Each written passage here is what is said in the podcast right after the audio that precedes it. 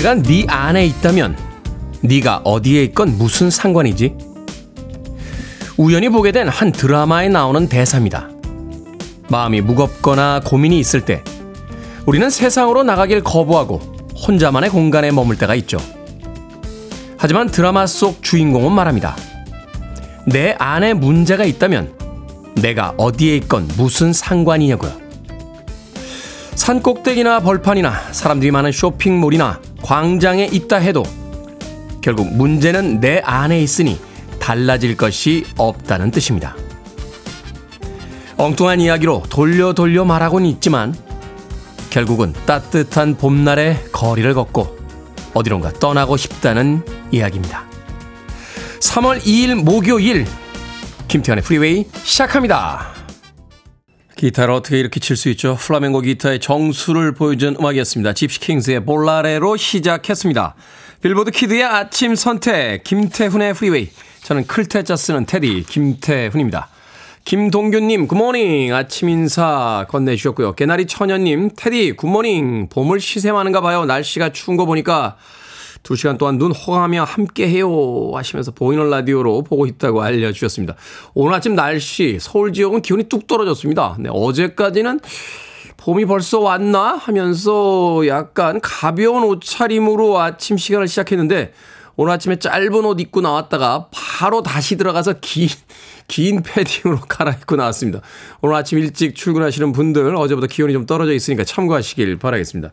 자, 김지아님, 테디 어제 콩 배우고 처음 출첵합니다. 요즘 차를 두고 지하철 출퇴근하는데 콩 덕분에 즐거운 출퇴근길이 되네요. 라고 하셨습니다. 지루하고 조금 힘든 아, 출퇴근길에 김태현의 프리웨이와 함께 해주시길 바라겠습니다. 자, 그런가 하면 3956님께서요, 테디 2월 25일부터 일주일 동안 하루도 안 쉬고 매일 출근하다 보니 몸이 말이 아니게 힘들고 엉망입니다. 엄청나게 늘어나는 흰머리와 말 못할 스트레스는 어찌 컨트롤해야 할까요? 하시면서 아침부터 심란하다고 문자 보내주셨습니다. 늘어나는 흰머리야 염색하면 되고요. 일주일 동안 쉬지 않고 출근하셨으니까 제가 아메리카노 모바일 쿠폰 한 장 보내드릴게요. 커피 한 잔 하시면서 그 피로 푸시고 오늘 또 어, 힘내시길 바라겠습니다. 3956님. 자, 청취자들의 참여 기다립니다. 문자번호 샵 1061, 짧은 문자 50원, 긴 문자 100원, 콩으로는 무료입니다. 유튜브로도 참여하실 수 있습니다. 여러분은 지금 KBS 2라디오 김태현의 프리웨이 함께하고 계십니다. KBS 2라디오 yeah, 김태현의 프리웨이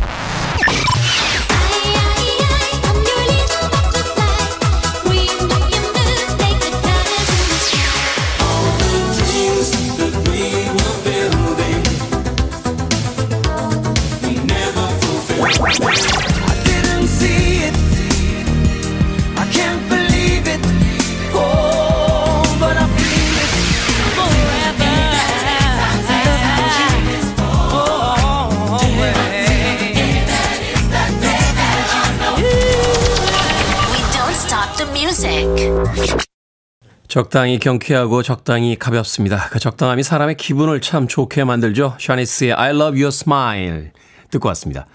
김현용님, 매일 아내 차로 출근하다가 이직으로 혼자 버스 타고 출근하려니까 불편하기도 하고 허전하기도 합니다. 시간이 지나면 익숙해지겠죠. 그래도 프리웨이가 있어 다행입니다. 라고 하셨습니다. 아내분하고 아침, 저녁 출퇴근 같이 하시다가 혼자 버스 타고 출근하려니까 불편하기도 하고 허전하기도 하다라고 하셨는데, 김현영님, 음, 적응을 하겠습니다만, 그래도 이런 기회를 통해서 또 아내의 소중함을 새삼 깨닫게 되시지 않았나 하는 생각도 드는군요. 어, 뭐 보내드릴까요? 치킨 한 마리와 콜라 세트 보내드릴게요. 아내분하고 주말에 함께 나누시면서 당신 없으니까 허전해. 라고 한마디 하시길 바라겠습니다. 자, 김광천님, 테디 어제 오랜만에 가족과 등산을 했어요. 다들 괜찮은데 저만 여기저기가 아픕니다. 아내는 저질 체력이라고 놀려요. 결심했습니다. 이번 주말부터 운동 시작할 겁니다. 건강한 50대 출발이 될 수 있게 응원해 주세요. 하셨습니다. 첫 등산 갔다 오면 여기저기 아픕니다. 아, 여기저기 아픈데 그 여기저기 아픈 부위가 중요합니다. 왜 중요하냐면 여기저기 아픈 부위는 지금까지 안 쓰던 부위라는 거예요. 예, 평상시에 쓰던 부위는 안 아픕니다. 등산을 갔다 오면 여기저기 안 쓰던 부위가 아픕니다. 그 부위에 좀 집중하십시오. 내가 어디를 안 썼구나. 왼쪽 등, 뭐 오른쪽 장단지 뭐때막 아프거든요. 아, 여기가 내가 안 쓰던 부위구나. 라고 생각하시면 됩니다. 건강한 50대를 위해서 운동하시는 건 좋은데 대부분 운동 안 하시다가 갑자기 결심하신 분들이 운동 초반에 무리하게 욕심내시다가 다치거나 혹은 사나흘 말에 아, 운동은 나하고 안 맞네? 하면서 그만두시는 경우가 많습니다. 운동 천천히 하셔야 돼요. 한 달에서 두 달 정도는 워밍업 하시고 한 3개월 정도부터 이제 조금씩 강도를 늘려 나가시는 게 좋습니다. 김광천님. 아무쪼록 건강한 50대 되시길 바라겠습니다. 4446님, 테디 반갑습니다. 메시지 처음 보내는데 이렇게 보내는 게 맞는지 모르겠네요. 라고 하셨습니다. 맞습니다. 메시지 잘 도착했습니다. 4446님. 처음 메시지 보낸다고 하셨으니까 저도 처음으로 커피 한 잔 보내드리겠습니다. 모바일 쿠폰 보내드릴게요. 아메리카노 모바일 쿠폰 한 장 받으시고 맛있게 커피 드시길 바라겠습니다. 자, 음악 듣습니다. 5324님과 3136님께서 신청하신 음악입니다. Mr. Big, To Be With You.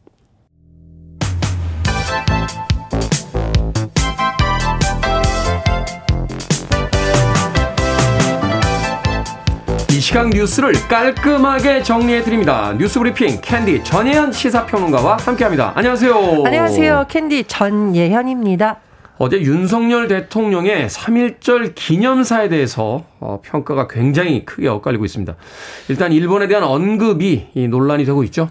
일단 3.1절 기념사 8.15 경축사와 더불어서 정부가 추구하는 대일 외교 방향을 함축하고 있습니다. 굉장히 중요한 어, 기념사라고 볼 수 있겠는데 역대 정부의 3.1절 기념사 그리고 윤석열 대통령의 어제 3.1절 기념사를 비교하는 지금 분석이 많이 나오고 있는데요. 빠진 내용이 논란이 되고 있습니다. 일본의 반성을 뭐 보수 진보 정부 떠나서 항상 촉구하는 입장이었습니다. 그런데 어제 기념사에 대해서는 어, 강제징용, 위안부 미로, 위안부 문제를 비롯한 과거사 문제에 대한 언급이 없었고 일본의 반성을 촉구하는 것으로 해석될 만한 표현도 없었다는 분석이 나오고 있고요. 또 일본에 대해서는 이렇게 윤 대통령이 언급을 했습니다. 과거 군국주의 침략자에서 우리와 보편적 가치를 공유하고 안보, 경제, 그리고 글로벌 어젠다에서 협력하는 파트너가 되었다. 이 협력하는 파트너라는 발언에 대해서 지금 크게 엇갈리고 있는데요. 일단 국민의힘에서는 윤석열 대통령이 국익 관점에서 나아가야 할 길을 제시했다. 이렇게 긍정 평가하고 있습니다. 한미일 삼국 협력이 중요하다. 세계적 복합 위기와 북한 핵 위협 대응을 위해서라고 국민의힘은 긍정 평가하고 있지만 야당에서는 대통령의 역사관이 의심스럽다. 역대 최악의 기념사라는 비판의 목소리가 커지고 있습니다.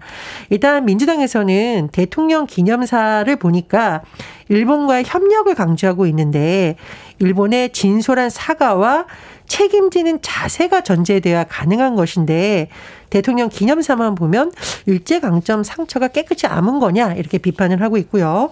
정의당에서도 과거 반성이 전혀 없는 일본의 협력만 강조하는 것은 친일 굴종 외교다. 역대 최악의 기념사라고 비판을 했습니다. 그리고 어제 이제 3.1절을 맞아서 611개의 시민사회 단체로 구성된 한일 역사 정의 평화 행동이 범국민 대회를 열었는데요. 강제징용 문제와 관련된 한일 합의 추진을 중단하라 이렇게 촉구를 하고 있습니다. 지금 정부가 추진 중인 사항을 잠시 짚어보면 일단 일본 피고 기업을 대신해서 일제 강제 동원 피해자 지원 재단이 조성한 재원으로 피해자들에게 배상하는 방식 이른바 제3자 변제안이 거론이 되고 있죠.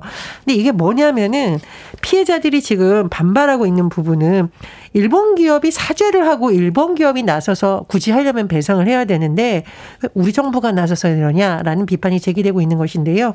특히 강제 동원 피해자 양금덕 할머니가 굶어 죽어도 천냥 만냥을 줘도 안 받겠다.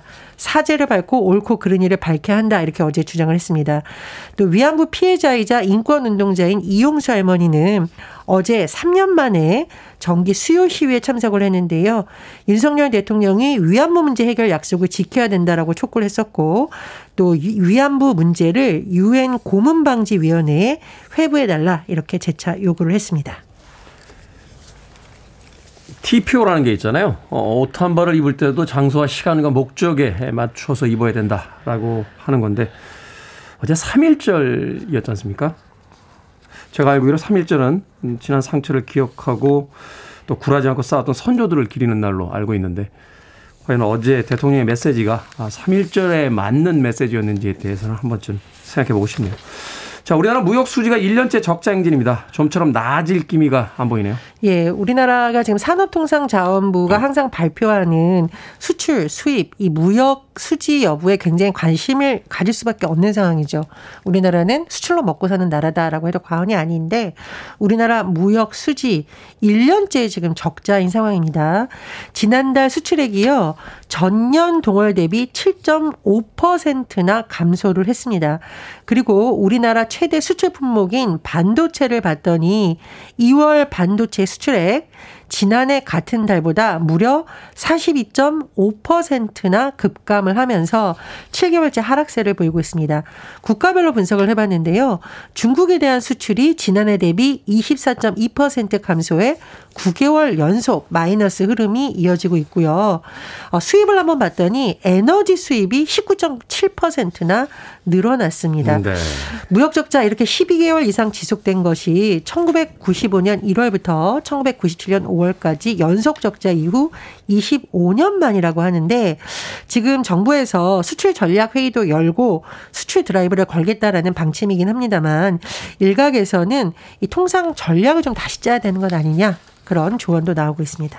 경제 전문가들 이야기 들으니까 지금 역대급 그 적자가 나고 있다. 이거 굉장히 큰 위기다라는 이야기가 나오고 있는데 좀 대책 마련이 좀 시급한 시기 아닌가 하는 생각이 듭니다.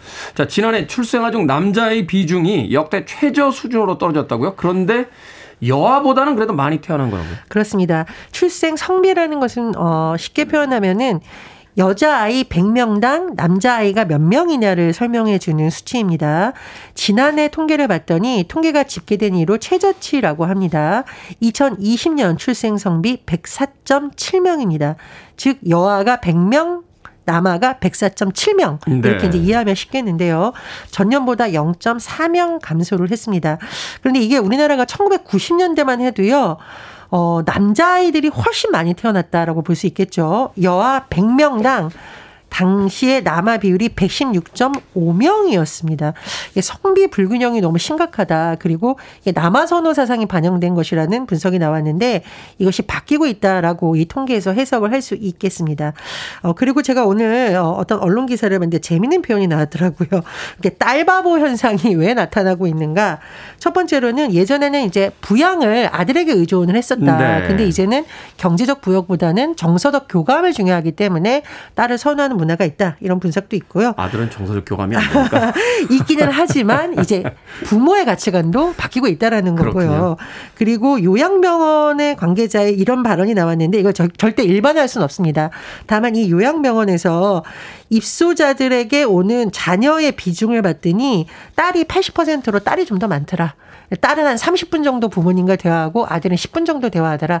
이런 분석을 냈는데 결코 일반화할 수는 없습니다만 이게 어떤 부모 세대의 가치도 바뀌고 있다. 이런 부분이라는 해석이 나옵니다.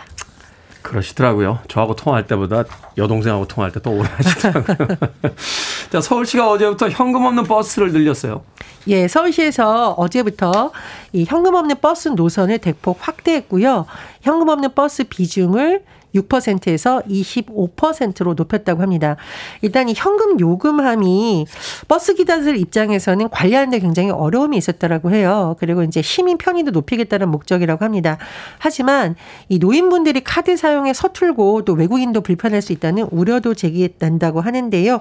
어쨌든 서울시에서 여러 가지 문제를 점검하겠다고는 합니다만 이 교통버스 교통카드에 익숙하지 않은 어린이라던가 노인 외국인에 대한 섬세한 정책도 필요할 것으로 보입니다. 있습니다. 그렇군요. 자, 오늘의 시사 엉뚱 퀴즈 어떤 문제입니까? 예, 현금 없는 버스 늘고 있다는 소식 전해드렸습니다. 다수는 편할 수 있는데 그렇기 위해서 소수가 대안이 없는 불편을 또 감수하는 게 맞느냐 생각을 해보게 음. 됩니다. 자, 오늘의 시사 엉뚱 퀴즈 드립니다. 예전에는요, 버스에서 요금을 받고 승객도 관리하는 차장들이 있었습니다. 어, 당시에는 여성이 대부분이었는데요. 그래서 이렇게 부르기도 했죠. 무엇일까요? 1번 태양, 2번 박신양, 3번 안내양, 4번 바로 공양. 정답 아시는 분들은 지금 보내주시면 됩니다. 재미는 오답 포함해서 모두 10분에게 아메리카노 쿠폰 보내드리겠습니다. 예전에는 버스에서 요금을 받고 승객을 관리하는 차장들이 있었죠. 여성이 대부분이라 이렇게 부르기도 했습니다. 1번 태양, 2번 박신양, 3번 안내양, 4번 바로 공양 되겠습니다. 문자번호 샵 1061, 짧은 문자 50원, 긴 문자 100원, 콩으로는 무료입니다. 뉴스브리핑 전혜연 시사평론가와 함께했습니다. 고맙습니다. 감사합니다. 최홍준님 그리고 CHRH724님 김보배님께서 신청하셨습니다. 레벨 42 Lessons in Love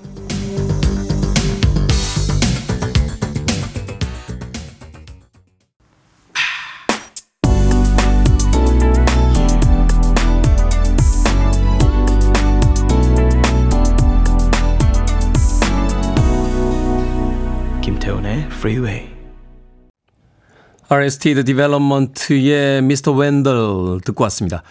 80년대 후반에 결성이 된 아메리카, 미국 그룹이죠. 어, 힙합, 갱스터 힙합도 했었고요. 이 African 리듬을 사용해서 아주 독특한 자신들만의 개성 넘치는 음악 세계를 펼쳐보였던 그런 팀이었습니다. Arrested Development의 Mr. Wendell 듣고 왔습니다. 자, 오늘 시사 엉뚱 퀴즈. 예전에 버스에서 승객을 관리하는 여자 승무원을 뭐라고 불렀을까요? 정답은 3번 안내양이었습니다. 안내양. 287님 모양이라고 하셨고요. 2876님 동서양. 예. 러블리 리아님께서는 멋있는 테디는 내 꺼양이라고. 하, 가슴이 설레게 또 아침부터 이런 문자를 보내주시고. 5788님 매일 듣기만 하다 문자는 처음 보냅니다. 우리 언니도 옛날에 안내양 했었어요. 라고 하셨고요. 한남숙님 향수가 느껴지네요. 안내양 덕분에요. 만원 버스 타고 다닐 때 동창들 생각이 납니다. 박태권님, 버스 옆문을 두드리며 이렇게 말했었죠. 오라 이라고요. 3번 안내양입니다. 라고 하셨는데, 여기에 대해서는 여러 가지 설이 있는데, 이게 아마 영어로 alright인가요? 예, alright이라고 하는 거를 이제 그 잘못 발음을 하면서 어, 옛날 일본식 발음으로 이제 하면서 이제 alright이라고 됐다고 하는 건데 글쎄요, 맞는지는 모르겠습니다. 저도 누군가의 그런 이야기를 들었던 기억이 나는군요. 자, 방금 소개해드린 분들 포함해서 모두 10분에게 아메리카노 쿠폰 보내드립니다. 당첨자 명단 방송이 끝난 후에 김태훈의 프리웨이 홈페이지에서 확인할 수 있습니다. 콩으로 당첨되신 분들 방송 중에 이름과 아이디 문자로 알려주시면 모바일 쿠폰 보내드리겠습니다. 문자 번호는 샵 1061, 짧은 문자는 50원, 긴 문자는 100원입니다. 자, 조지 마이클과 메리 제이 블라이즈가 함께했습니다. As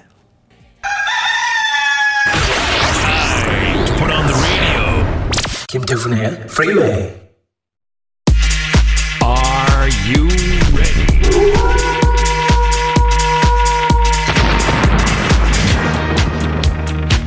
고민을 덜어내는 시간 결정을 해드릴게 신세계 상담소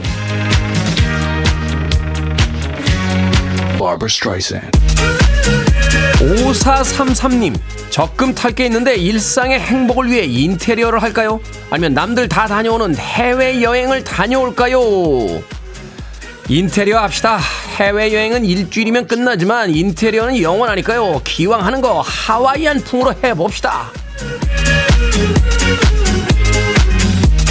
장동욱님, 지인이 헬스를 6개월 끊었는데 두 달 다니다가 더 못 다니겠다면서 남은 넉 달은 저에게 다니겠냐고 합니다. 헬스 다녀본 적 없는데 다녀볼까요? 아니면 말까요? 공짜는 아닙니다. 다녀봅시다. 모든 위대한 변화들은요, 다 그렇게 우연히 시작됩니다. 1104님, 해외여행을 계획 중인데요. 비싸지만 먼 나라로 가볼까요? 아니면 상대적으로 저렴한 가까운 나라로 가볼까요? 가고 싶은 건 먼 나라지만 돈 때문에 망설여집니다. 먼 나라로 갑시다. 돈이요? 그럼 어떻게 되지 않겠습니까? 6849님, 커피를 마시면 정신이 번쩍 들지만 속이 아프고요. 그래서 안 마시면 속은 괜찮은데 멍합니다. 저 어떡하죠? 커피를 마실까요? 아니면 참을까요? 참으세요. 몇 주만 참으면 멍한 것도 없어집니다. 커피 안 마시는 사람도 다들 잘 살고 있잖아요. 방금 소개해드린 네 분에게 선물도 보내드립니다. 코로 뽑힌 분들 방송 중에 이름과 아이디 문자로 알려주세요. 고민 있으신 분들은 편하게 김 소장 찾아주시면 됩니다. 문자번호 샵 1061, 짧은 문자 50원, 긴 문자 100원, 콩으로는 무료입니다.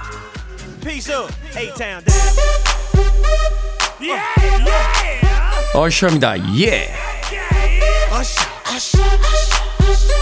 You're listening to one of the best radio stations around. You're listening to 김태훈의 Freeway.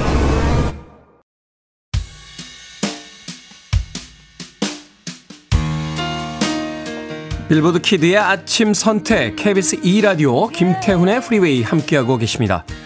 1부 끝곡은 깜장 토끼님의 신청곡이요. 샤니아 트와인의 You're Still the One 준비했습니다. 저는 잠시 후 2부에서 뵙겠습니다.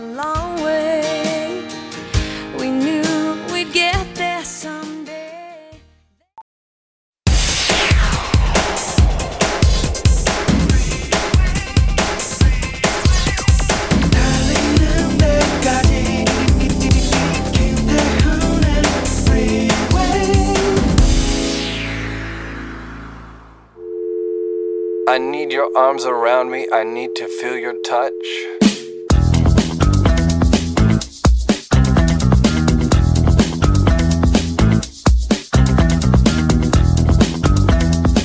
여러 빈소에서 여러 죽음을 조문하면서도 나는 죽음의 실체를 깨닫지 못한다. 죽음은 경험되지 않고 전수되지 않는다. 아직 죽지 않은 자들은 죽은 자들의 죽음에 개입할 수 없고, 죽은 자들은 죽지 않은 자들에게 죽음을 설명해 줄 수가 없다. 나는 모든 죽은 자들이 남처럼 느껴진다. 오래전에 아버지가 돌아가셨을 때도 염을 받고 관에 드시는 아버지의 얼굴을 보면서 범접할 수 없는 타인이라고 느꼈다. 죽은 자는 죽었기 때문에 제가 죽었는지를 모르고 제가 모른다는 것도 모르고 산 자는 살았기 때문에 죽음을 모른다. 살아서는 모르고 죽어서도 모르니 사람은 대체 무엇을 아는가? A golden bird that flies away, a candle's fickle flame. 뭐든 읽어주는 남자. 오늘은 청취자 양경희 님이 보내주신 김훈 작가의 책 연필로 쓰기 중 일부를 읽어드렸습니다. 조문을 하면서 상대의 죽음에 내 죽음을 대입해 보기란 쉽지가 않습니다. 슬픔과 안타까움, 그리움 정도를 느낄 뿐이죠. 설령 나의 죽음을 떠올렸다 하더라도 몇 시간, 며칠이 지나면 까맣게 잊어버리고 현재에 다시 일희일비하게 됩니다. 그런데 그게 당연한 건 아닐까요? 산 사람은 살았기 때문에 죽음을 모르고 죽은 사람은 죽었기 때문에 죽음을 모릅니다. 그러니 우리가 할 수 있는 건 겸손하게 주어진 하루하루를 그저 열심히 살아가는 것 아닐까요? 에브릴 라빈의 Who Knows로 김태현의 프리웨이 2부 시작했습니다. 앞서 일상의 재발견, 우리 하루를 꼼꼼하게 들여다보는 시간, 뭐든 읽어주는 남자. 오늘은 청취자 양경희 님이 보내주신 김은 작가의 책 연필로 쓰기 중 일부를 읽어드렸습니다. 자, 삶과 죽음에 대한 이야기를 담고 있었는데요. 앞서 들으신 아이브릴 라빈의 Who Knows에도 그런 내용이 조금 담겨져 있었죠. 한동안 삶과 죽음에 대해서 꽤 깊게 생각해 본 적이 있습니다. 다음 삶에 대해서 우리는 아는 것이 없으니까요. 만약에 다음 삶이 없다라면 아무것도 느낄 수 없을 테니까 그것만으로도 충분할 거고요. 다음 생이 있다면 또 사랑했던 사람들을 다시 한번 만날 수 있을 테니까 그것만으로도 충분하다 하는 생각을 해보게 됩니다. 김진희님, 죽을 때까지 모르는 게 사람이죠. 라고 하셨고요. 강숙현님, 모르고 사는 게 우리의 삶인 듯 합니다. 정미영님께서는 철학적이네요. 라고 해주셨습니다. 우리는 애써 자꾸 이렇게 죽음을 밀어내면서 살고 있는 건 아닐까 하는 생각을 해봐요. 인간은 존엄하다고 이야기하면서 어, 화장 시설은 혐오 시설이 되는 아이러니 속에서 살고 있습니다. 왜 우리는 사랑하는 사람들을 떠나보내고 그렇게 아쉽고 그리워하면서 어, 그들을 묻을 때는 정말로 큰 마음 먹고 차를 타고 한 시간 이상을 가야 볼 수 있는 그런 곳에다가 아, 그들을 묻고 있는지 도심 한복판에 묘지가 있으면 안 되고 빌딩에 납골당이 있으면 안 되는 건 안 왜 안 될까? 아, 가끔은 그런 생각을 해보게 돼요. 이상한가요? 저만 이상한 겁니까? 삶과 죽음이 항상 같이 있다는 걸 생각하며 겸손하게 살았으면 합니다. 자, 뭐든 읽어주는 남자, 여러분 주변에 의미 있는 문구라면 뭐든지 읽어드리겠습니다. 김태훈의 프리웨이 검색하고 들어오셔서 홈페이지 게시판 사용하시면 됩니다. 말머리 뭐든 달아서 문자라도 참여 가능하고요. 문자 번호는 샵 1061, 짧은 문자는 50원, 긴 문자는 100원, 콩으로는 무료입니다. 오늘 채택된 청취자 양경희님에겐 촉촉한 카스테라와 아메리카노 두 잔 모바일 쿠폰 보내드립니다. 그리고 이번 주에 책 선물 이벤트 있습니다. 12살에 부자가 된 키라, 그리고 머니 파워 등을 쓴 보도 섀퍼의 책이에요. 나는 해낼 수 있다. 읽어보고 싶은 분들은 문자로 신청해 주시면 됩니다. 문자번호 샵 1061, 짧은 문자 50원, 긴 문자 100원입니다. 하루에 두 분씩 내일까지 보내드리겠습니다.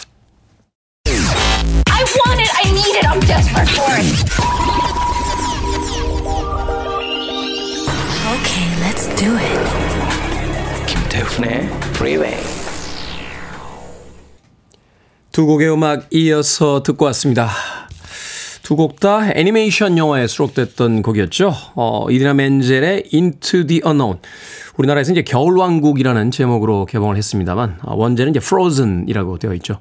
이어진 곡은 존 바티스트의 It's Alright, 영화 소울에 담겨져 있던 음악. 두 곡의 음악 이어서 들려드렸습니다. 이제 새 학기가 시작되는 새로운 달 3월을 맞이해서 어, 좀 경쾌하고 가벼운 기분으로 시작해 보시라고 이어드린 음악이었습니다. 자, 7738님께서요, 음, 테디, 친구가 애국자입니다. 애가 셋인데, 첫째는 고딩, 둘째는 중딩, 셋째는 초딩이 됩니다. 46살인데 고생한다고 전해주세요. 사랑한다, 현준아. 라고 하셨는데. 애국자시네요, 진짜. 야, 이런 분이 계시니까 진짜. 아, 근데 제가 왜 웃었냐면, 와, 벌써 집안 풍경이 펼쳐집니다. 초딩, 중딩, 고딩, 아이들 셋이 이제 개학이 되면서 이제 또 정신없겠죠. 학교 가야 되니까. 그 아침 풍경이 문득 아, 눈앞에 보이는 듯 해서 제가 본의 아니게 예, 웃었습니다. 어, 우리 유기성 PD, 어, 아이가 셋이에요. 제가 아, 유기성 PD하고 이야기하다 그런 이야기 한 적이 있어요. 애가 셋 정도 되면 국가에서 세금도 한 50%는 면제해 줘야 된다고 얘기했는데 유기성 PD가 맞습니다 하면서 고개를 막 끄덕끄덕거리더라고요. 저출생 국가가 된 지 이미 오래인데 예, 이런 분들에겐 좀 세금 혜택 드려야 되는 거 아닌가? 저는 개인적으로 그렇게 생각합니다. 7738님. 뭐 세금 혜택까지는 제가 드릴 수 없는 거니까요. 어, 도너츠 6개 팩 보내드리겠습니다. 본인이 드시지 마시고 친구분에게 좀 전해주세요. 아이새 키우시는데 에, 도너츠 맛있게 에, 드시라고요. 제가 도나츠 도나스라고 하니까 자꾸 도너츠라고 하는데 에, 오늘부터는 도너츠라고 하도록 하겠습니다. 에, 대 KBS의 DJ가 에, 도나츠라고 하면 안 되죠. 도너츠 되겠습니다.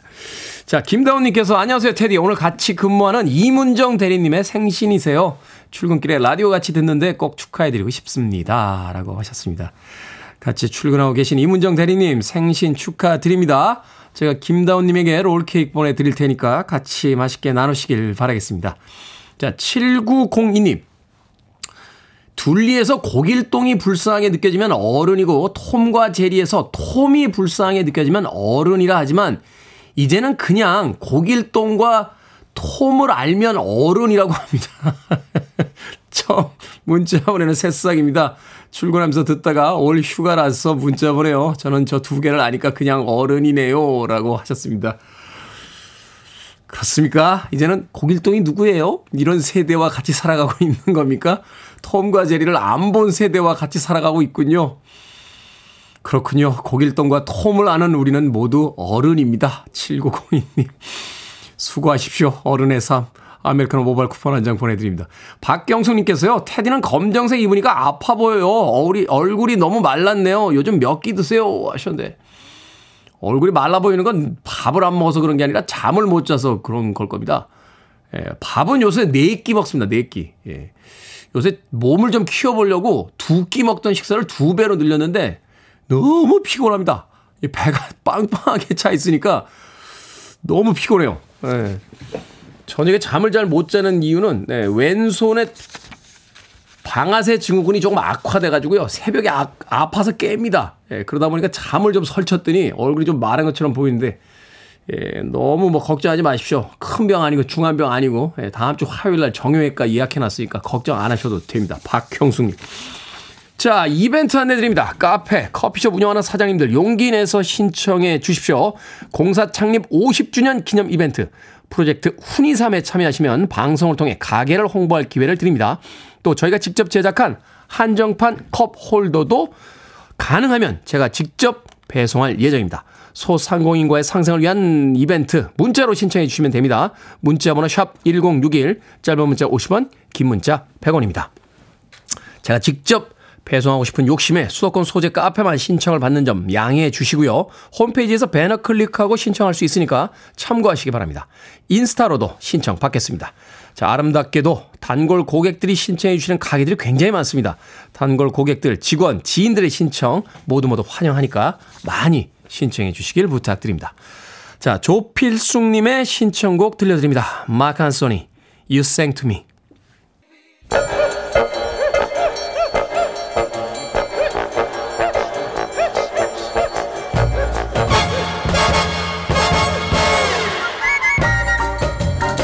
온라인 세상 속 촌철살인 해악과 위트가 돋보이는 댓글들을 골라봤습니다. 댓글로 본 세상.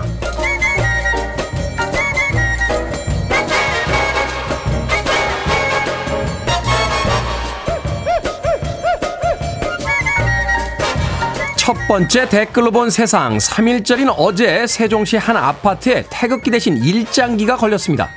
아파트 관리 사무소 측에 방문해도 반응이 없던 해당 가구는 주민들이 배를 누르고 소리를 지르자 결국 모습을 드러냈는데요. 주민들에게 나는 일본인인데 한국이 싫어서 그랬다 라고 말했다는군요.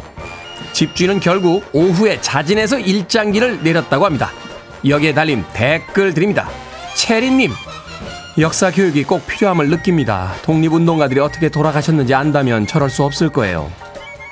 짬뽕님, 저런 사람이 있었기에 일제 강점기에 나라 팔고 사람 팔고 본인은 잘 먹고 잘 사는 일이 벌어졌던 것 같네요. 100년이 지나도 변하질 않아요. 아무리 민주주의 국가이긴 합니다만 자기가 무슨 짓을 하는지는 좀 알고 합시다. 이게 멋있어 보입니까?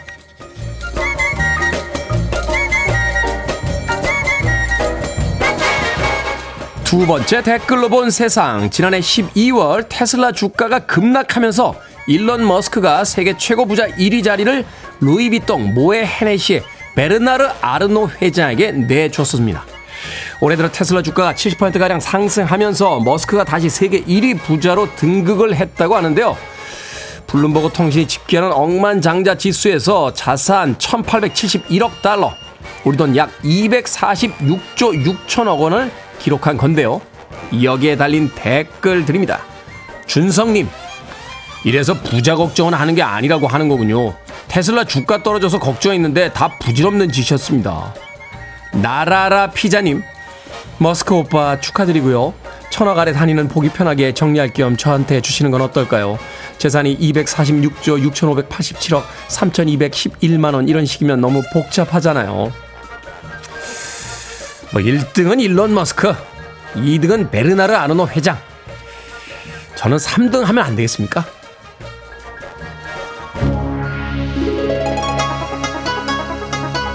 추억의 음악이죠. 스마일 Butterfly.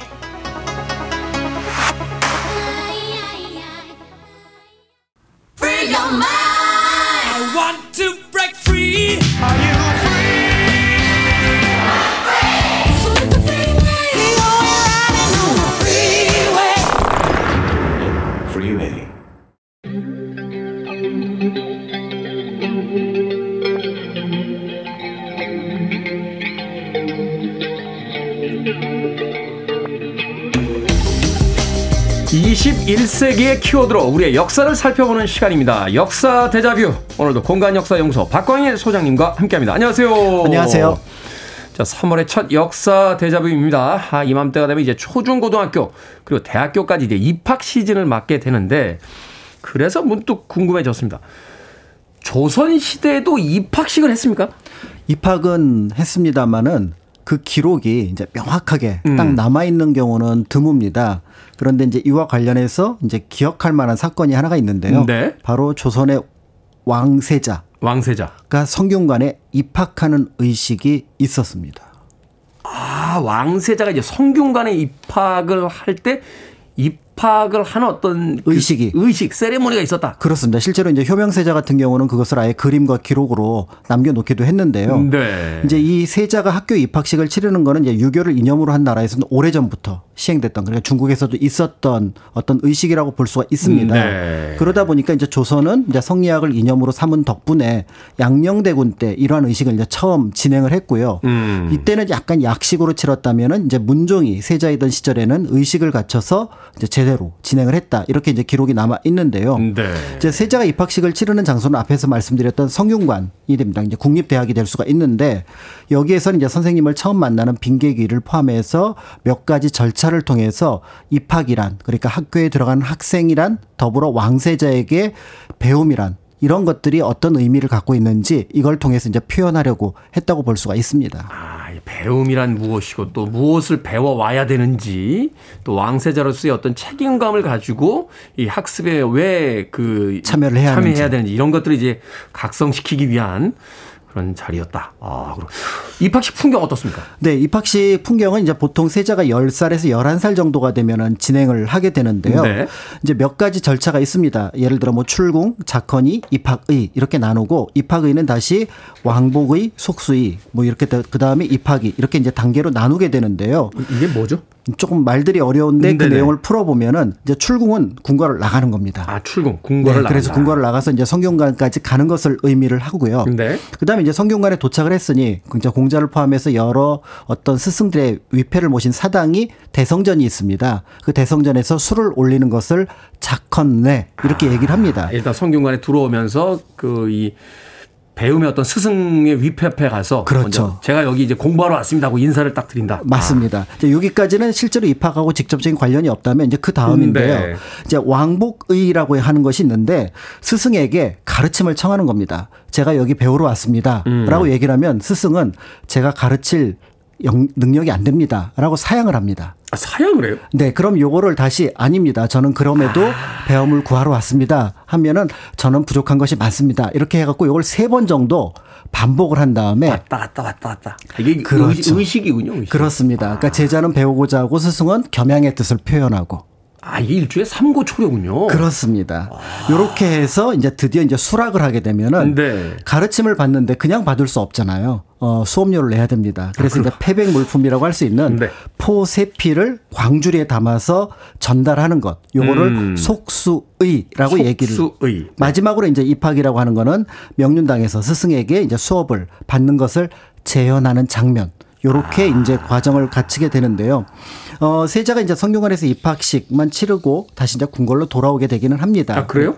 왜냐하면 세자는 세자 시강원이라는 곳에서 궁궐 안에서 여러 아. 스승들, 스승님이 한 20명 정도 되거든요. 과목별 스님이 따, 따로 계시군요. 그렇습니다. 오. 그러니까 이제 거기에 수업을 하게 되는데 이처럼 성균관 입학식을 따로 이제 재현을 하는 것은 어떤 의미에서 보면 앞에서 말씀드렸던 것처럼 세자라는 지위가 가르침을 받는 학생의 위치에 있다. 아직 군주가 아니기 때문에 음. 더 나아가서 학교를 국가에서 굉장히 귀하게 생각한다. 라는 것들을 이제 여기서 보여주는 거고요. 더불어서 이 입학식에서 이제 학문이라는 것이 어떤 의미를 갖고 있는지 널리 이제 사람들에게 알리는 그런 의미를 여기에 이제 표현, 표현을 하려고 하고 있고요. 무엇보다도 학생이 되었다면은 모든 것을 낮추고 그러니까 학교가 정한 차례에 따라서 그 배움을 구한다. 이런 의미를 이 입학식에 담고자 했습니다. 네. 일단 이제 왕세자라고 그러면 다음 왕이 나니까 이렇게 약간 오만해질 수도 있고 이런데 그거를 그렇죠. 이제 겸손하게 낮출 수 있도록 아직 그대는 왕이 아니고 배움을 가져야 되고 당신 위에 이제 당신을 가르칠 스승들이 존재하고 있다는 걸 이제 식을 통해서 강렬하게 주입을 시키는 거예요. 그렇습니다. 그러니까 실제로 이런 어떤 모습들을 당시 폭군이라고 하는 연산군조차도 네. 시행을 했는데 연산군 아, 그래요? 10년이면은 이른바 이제 우리가 알고 있는 폭정으로 나아가던 시기였거든요. 네. 그런데도 이제 세자를 입학시키면서 이런 얘기를 했습니다. 세자 이황이 나이가 점점 자라 학문이 날마다 성취된다. 음. 지금 이에 입학시켜 나이의 차례에 따라 그러니까 학교가 정한 차례에 따라 사용하는 예를 익힘으로써 스승을 높이고 도를 중히 여기는 의를 알게 하니 국가의 경사가 이보다 더 큰 것이 있겠는가? 그러니까 세자가 어떤 겸양과 학문의 도리 이런 것들을 배우는 것을 국가의 경사라고 봤는데요. 아니 이렇게 올바른 가치관을 가지신 분이 왜 그러셨대요? 본인하고 이제 세자는 좀 격을 둔 것 같습니다. 아니 뭐 도둑 도둑들도 아들한테는 도덕을 가르친다는 얘기가 있던데. 아, 그렇습니다. 네. 어, 그래서 이제 성균관 입학식에서 실제 세자 역시 일반 학생과 같은 모습으로 이제 진행을 하게 되는데요. 분명히 궁궐을 나설 때는 세자는 그러니까 임금과는 빛깔이 다르지만 골룡포를 입습니다. 네. 그런데 성균관 입학식에서는 유생들의 복장인 우리가 알고 있는 가벼운 복장 청금이라고 음. 하는 옷을 입게 되고요. 옷마저 갈아입고. 그리고 이제 선생님 앞에서 세자는 단지 학생일 뿐이다라는 것들을 보여주는 것이 몇 개가 있는데요. 예를 들어서 이제 스승을 높이기 위해서 이 의식이 이제 참여가 되는데 예를 들어 명륜당 안에 들어갈 때 선생님의 허락을 받아야만 명륜당 안으로 들어갈 수가 있습니다. 아. 그리고 이제 명륜당 안에 앉을 때도 선생님은 동쪽, 동쪽. 그 다음에 세자는 학생이니까 서쪽에 앉아서 강의가 이루어지고요. 무엇보다도 이때 이제 굉장히 논란이 됐던 것 중에 하나가 스승은 책상이 있는데 원래 성경은 학생들은 책상이 없거든요. 아 없어요? 네. 그러니까 바닥에 놓고 엎드려서 공부를 합니다. 아, 이게 또. 그런데 당시 이제 그 대신들이 세자에게 책상을 놓을 것이냐, 학생들처럼 놓지 않을 것이냐. 이거 특혜욕 생기죠. 그렇죠. 이러, 면 이거 큰일 납니다. 이 교육에 있어서는 특혜욕 들어가면 이거 큰일 나거든요. 그래서 결국은 세자도 책상이 없으니 결과적으로는 스승을 향해서 절을 하는 모습이 되거든요. 네. 이런 방식으로 어떻게 보면 스승의 권위를 높이는 방식이 이 세자 입학식 재현에서 이루어졌습니다. 그러니까 세자에게도 책상을 주지 않았다는 거잖아요. 그렇죠. 좀 배웁시다 이런 건 좀. 네? 이런 건 좀.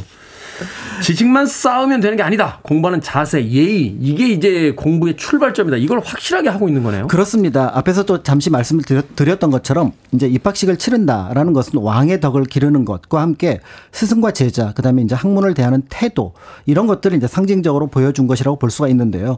이제 보통 공부를 한다 그러면 지식을 쌓는 것을 생각을 하지만 적어도 조선시대에게 어, 조선시대에서 학교라고 하는 것은 예의, 존중, 그다음에 태도 이런 것들을 배우는 것 무엇보다도 남보다 높은 지위, 제왕의 지위에 있는 사람에게 이런 것들이 꼭 필요하다.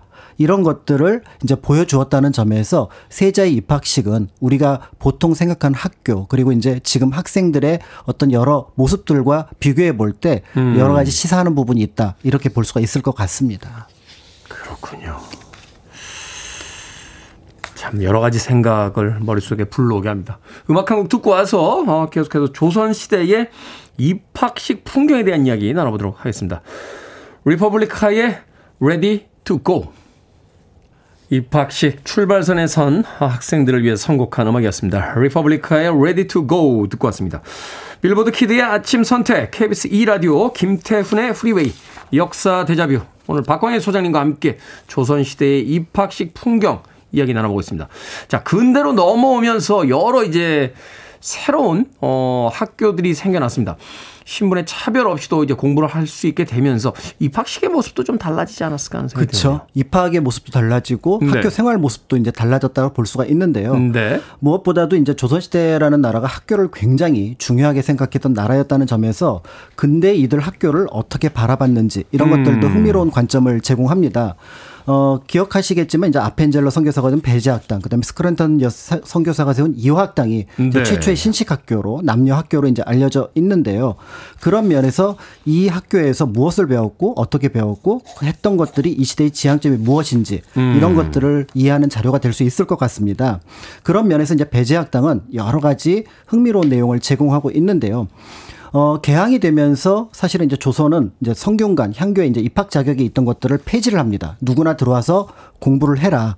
이렇게 이제 바꿔놓기는 했지만 그렇지만 한편으로는 영어 교육이 더 필요하다라는 생각으로 일반인들을 위한 동문화, 그다음에 고위 자, 어, 어떤 관료의 자제들을 위한 유경공원 이런 음. 것들을 이제 설립을 하게 됩니다. 그래서 당시 조선인들은 진짜 영어 공부를 열심히 했다. 아, 그때부터. 이런 기록이 나오는데요. 어, 그러니까 이제, 어, 희한한 거죠. 선교사들이 볼 때, 아, 이 조선 사람들은 왜 이렇게 영어 공부를 열심히 하지? 음. 아니, 선교사들이 한국말을 배워야지. 왜 우리가 영어를 그렇게 열심히 배웁니까? 그래서 네. 이제 물어봤더니 대답이 한결같았다는 겁니다. 아, 관직에 나아가기 위해 이 영어를 합니다. 음. 그러니까 당시 관직에 나아가기 위해서 특별한 어떤 배경이 없다면은 영어 하나가 있으면은 어느 정도 어떤 관리로서 임용이 가능했다 이런 것들을 볼 수가 있는데요. 이제 이러한 분위기에 이제 착안을 해서 이제 그 아펜젤러 선교사 같은 경우는 어 처음에 이제 들어오긴 했지만 선교 활동에는 일정한 제약이 있었기 때문에 네. 그 배경을 만들기 위해서 영어를 가르치는 학교를 만들면 좋겠다 이런 생각을 하게 되면서 고종의 허락을 받아서 학교 하나를 설립을 하게 됩니다. 네. 마침 이제 동문학이 그러니까 일반인이 배- 영어를 배울 수 있는 학교가 문을 닫게 되면서 이제 이 배제학당의 가치가 이제 높아지게 되는데요. 다만 일반인들이 약간 의심의 눈으로 보긴 했습니다. 왜죠? 서양 선교사가 세운 학교를 믿을 수 있을까? 여기 가면 이상한 거 배우는 거 아닐까? 그러니까 우리나라의 어떤 검증된 선생님들이 아니고 그렇죠, 서양의 그렇죠. 선교사가 왔는데 이게 과연 배울 만한 건가 하는 어. 그렇죠. 이런 분위기가 한 2년 정도 진행이 되었었는데 1887년 고종이 뜻밖의 선물을 하게 됩니다. 외무 대신을 통해서 한자로 배제 학당이라고 쓴 편액을 내렸습니다. 편, 편액이 뭡니까? 액자, 아이 액자. 이름표, 학교의 이름표를. 아 일종의 간판 같은. 그렇죠. 오 그게 원래 이렇게 예전 보면 이렇게 무술하시는 분들이 지사 설립하면 본청에서 보내주거든요. 간판을 탁. 그렇죠, 그렇죠. 어. 사실은 이제 이 말씀을 딱 듣는 순간 떠올리는 사건이 하나 있을 텐데요. 소수 서원이 네. 처음에는 백운동 서원이었다가 퇴계 이황이 명종에게 얘기를 해서 이 정도면 국가에서 지원을 해줘야 되지 않- 음. 않습니까? 하면서 소수 서원이란 이름표를 내려주거든요. 이게 이제 사액 서원 제도인데 어떤 의미에서 보면은 배제학당이 이런 모습을 띠게 되었다라고 볼 수가 있고요. 네. 그런 면에서 실제로 아펜젤러는 배제학당은 관립 학교는 아니 더라도 사립학교는 아니며 적어도 공립학교 정도는 되었다라고 음. 평가를 했고 정부에서 일단 인정을 했으니까. 그렇습니다. 더불어서 이제 정부에서 영어가 가능한 그러니까 어, 가르칠 수 있는 몇몇 위탁생들을 배제학당에게 맡기게 됩니다. 일정한 비용을 주면서 그러면서 이제 배제학당에는 많은 학생들이 들어오게 되는 거죠. 대신은 영어 발음이 그 배지 학당에 좀 다녀오시오. 뭐, 이- 뭐 이런 일들이 이제 벌어지는 거군요. 그렇죠. 재미네요. 자, 배지 학당에 입학하고 싶어 하는 학생들이 점점 늘어났을 텐데 단지 영어만 가르치진 않았을 거 아닙니까? 맞습니다. 이제 마침 이제 1894년에 유경공원조차 문을 닫게 되면서 영어 학습 기관으로서 이제 배제학당, 그 다음에 관리 양성 기관으로서 배제학당이 명성을 떨치게 되는데요. 네. 그러다 보니까 영어뿐만 아니라 당시 관리에게 필요했던 과목들을 가르치게 됩니다. 예를 들어서 이제 국어, 한문, 산술, 내외 정략, 외국 사정, 어. 내정 사무, 그러니까 행정학 이런 것들을 이제 가르쳤다고 볼 수가 있는데요. 다 배웠군요. 그런데 문제는 이들 과목을 영어로 가르쳐야 된다는 점에서 야, 선교사들도 힘들었고요. 배우는 학생들도 힘들게 되었습니다. 이게 되게 박사학위 과정 가야지 이렇게 되는 거 아닌가? 이거 뭐 국제관계학 뭐 이런 거 할 때 보면은 이게 나중에 이제 영어로 나서 PT를 해야 뭐 이렇게 통과되고 뭐 이러는 과정들도 있던데. 그렇죠. 더더군다나 이제 1900년쯤 되면 영어를 할 수 있는 인재가 늘어나게 되면서 네. 1901년에 이제 정부에서 위탁했던 어떤 위탁 교육의 어떤 사무도 이제 멈추게 되면서 사실은 이제 배제학당은 스스로 자립해야 되는 상황이 만들어지게 음. 되거든요. 어떤 면에서 보면은 어 가르치는 것에서는 자유를 얻 었지만 이제 수업료와 같은 것들을 좀 받아야 되는 그런 상황이 이제 만들어졌다고 볼 수가 인건비가 계속 있는데요. 나가야 되니까 또 시설 유지비. 예, 그러면서 이제 이전에 비해서 훨씬 더 이제 가르치는 거는 활성화를 띠게 됩니다. 한문, 영어, 한글로 음. 해당 과목들을 이제 가르치게 되고 또 한편으로 이제 서재필, 윤치호 같은 한국어와 영어가 능통했던 교사들이 들어오게 되고요. 네. 무엇보다도 이 시기에 한글 연구에 탁월한 업적을 냈던 헐버트 박사가 이제 주시경 선생을 아. 제자로 만나게 되는 장면도 여기에서 이제 만들어지게 됩니다. 역사적인 어떤 한 장면이 이제 이 학교를 중심으로 해서 이제 만들어지게 되는 거군요. 자, 요즘에는 의무교육이라는 게 있지만 당시에는 뭐 그런 제도가 없었을 테니까 돈이 얼마나 필요했고 또 그 돈을 내고서 와서 배우는 과정에 대한 이야기를 조금만 더 해주신다면. 네. 사실은 이제 그 학, 배제 학당을 딱 운영하면서 아펜젤러가 볼 때는 아무래도 가난한 학생들이 많이 들어올 것 같다. 그러니까 여기에 대한 이제 대비책을 마련했던 음. 것 같은데요. 그런 면에서 학교가 교실만 필요한 것이 아니라 작업실, 기숙사가 같이 필요하다. 그렇군요. 이런 것들을 느꼈습니다. 그래서 작업실은 이제 지하실에 설치를 했었는데 처음에는 붓, 구두 이런 것들을 만들었고 나중에는 인쇄기를 들어와서 인쇄 업무를 하게 되었습니다. 이 인쇄 업무가 이제 널리 알려지게 되면서 독립신문도 이제 여기에서 인쇄를 하게 되거든요. 그렇군요. 어, 1900년 보고에 따르면 이제 배제학당 학생들은 모두 자력으로 공부를 했는데 인쇄소, 재본소, 개인 교수, 그러니까 과외 같은 것들로 학비를 마련하고 있었다. 이렇게 되어 있고요. 네. 실제로 배제학당 학칙에 보면은 제 2항에 학자금이 없는 이는 일자리를 주고 제 힘으로 벌어서 쓰게 한다. 라고 어. 되어 있습니다. 나중에 이제 다른 학교들이 이를 채용하게 되는데 공부를 하는 게 공짜가 되어서는 안 된다라는 생각이 여기에 음. 담겨 있는 것입니다. 사실은 배움이 좀 귀할 때 또 그 배움에 대한 어떤 욕망이 더 커지는 경우도 그렇습니다. 있잖아요. 어. 그런 면에서 이제 이 배제학당에서는 이런 어떤 유료 그렇지만 그것을 감당할 수 있도록 만들었고요. 처음에 이제 체조 시간을 두었는데 여기 처음에 굉장히 어떻게 보면은 어 거부하는 느낌들이 많았었거든요. 몸 쓰는 거 안 좋아하잖아요. 그렇지만 이제 독립 의식, 독립 운동에 대한 것들이 높아지게 되면서 교련 음. 수업과 함께 그래서 목청을 가지고 교련 수업을 했다는 것도. 배제학당 기록에 남아 있는데요. 이제 학교라고 하는 것이 이제 공부를 하는 곳이지만 공부하는 이유는 사람에 따라 다르고 또 학교의 가르침도 시기에 따라 달라진다는 걸 볼 수가 있고 더불어서 가르치는 사람도 배우는 사람도 뭔가 학교에서는 특별한 조금 이제 거창하게 얘기하면은 상여, 사명감을 가지고 있었을 텐데 현재 우리의 입학 그다음에 학교 생활에 어떤 사명감이 있는지 이런 것들을 다시 생각해 보게 되는 것 같습니다. 당시에는 이제 배움의 기회가 적었기 때문에 공부를 한다는 것이 일종의 특권일 수도 있고 그렇다면 이 많은 지식을 습득한 뒤에 조국과 민족을 위해 무엇을 할 것이냐 이런 어떤 사명감이 있었던 그런 시대의 이야기. 하지만 오늘 기억에 가장 남는 것은 어, 세자도 책상 없이 엎드려서 공부했다는 거. 이것만큼은 오늘 꼭 남겨서 가고 싶습니다. 자, 역사 대자뷰. 오늘은 역사 속 입학에 대한 이야기 공간역사연구소 박광일 소장님과 이야기 나눠봤습니다. 고맙습니다. 감사합니다.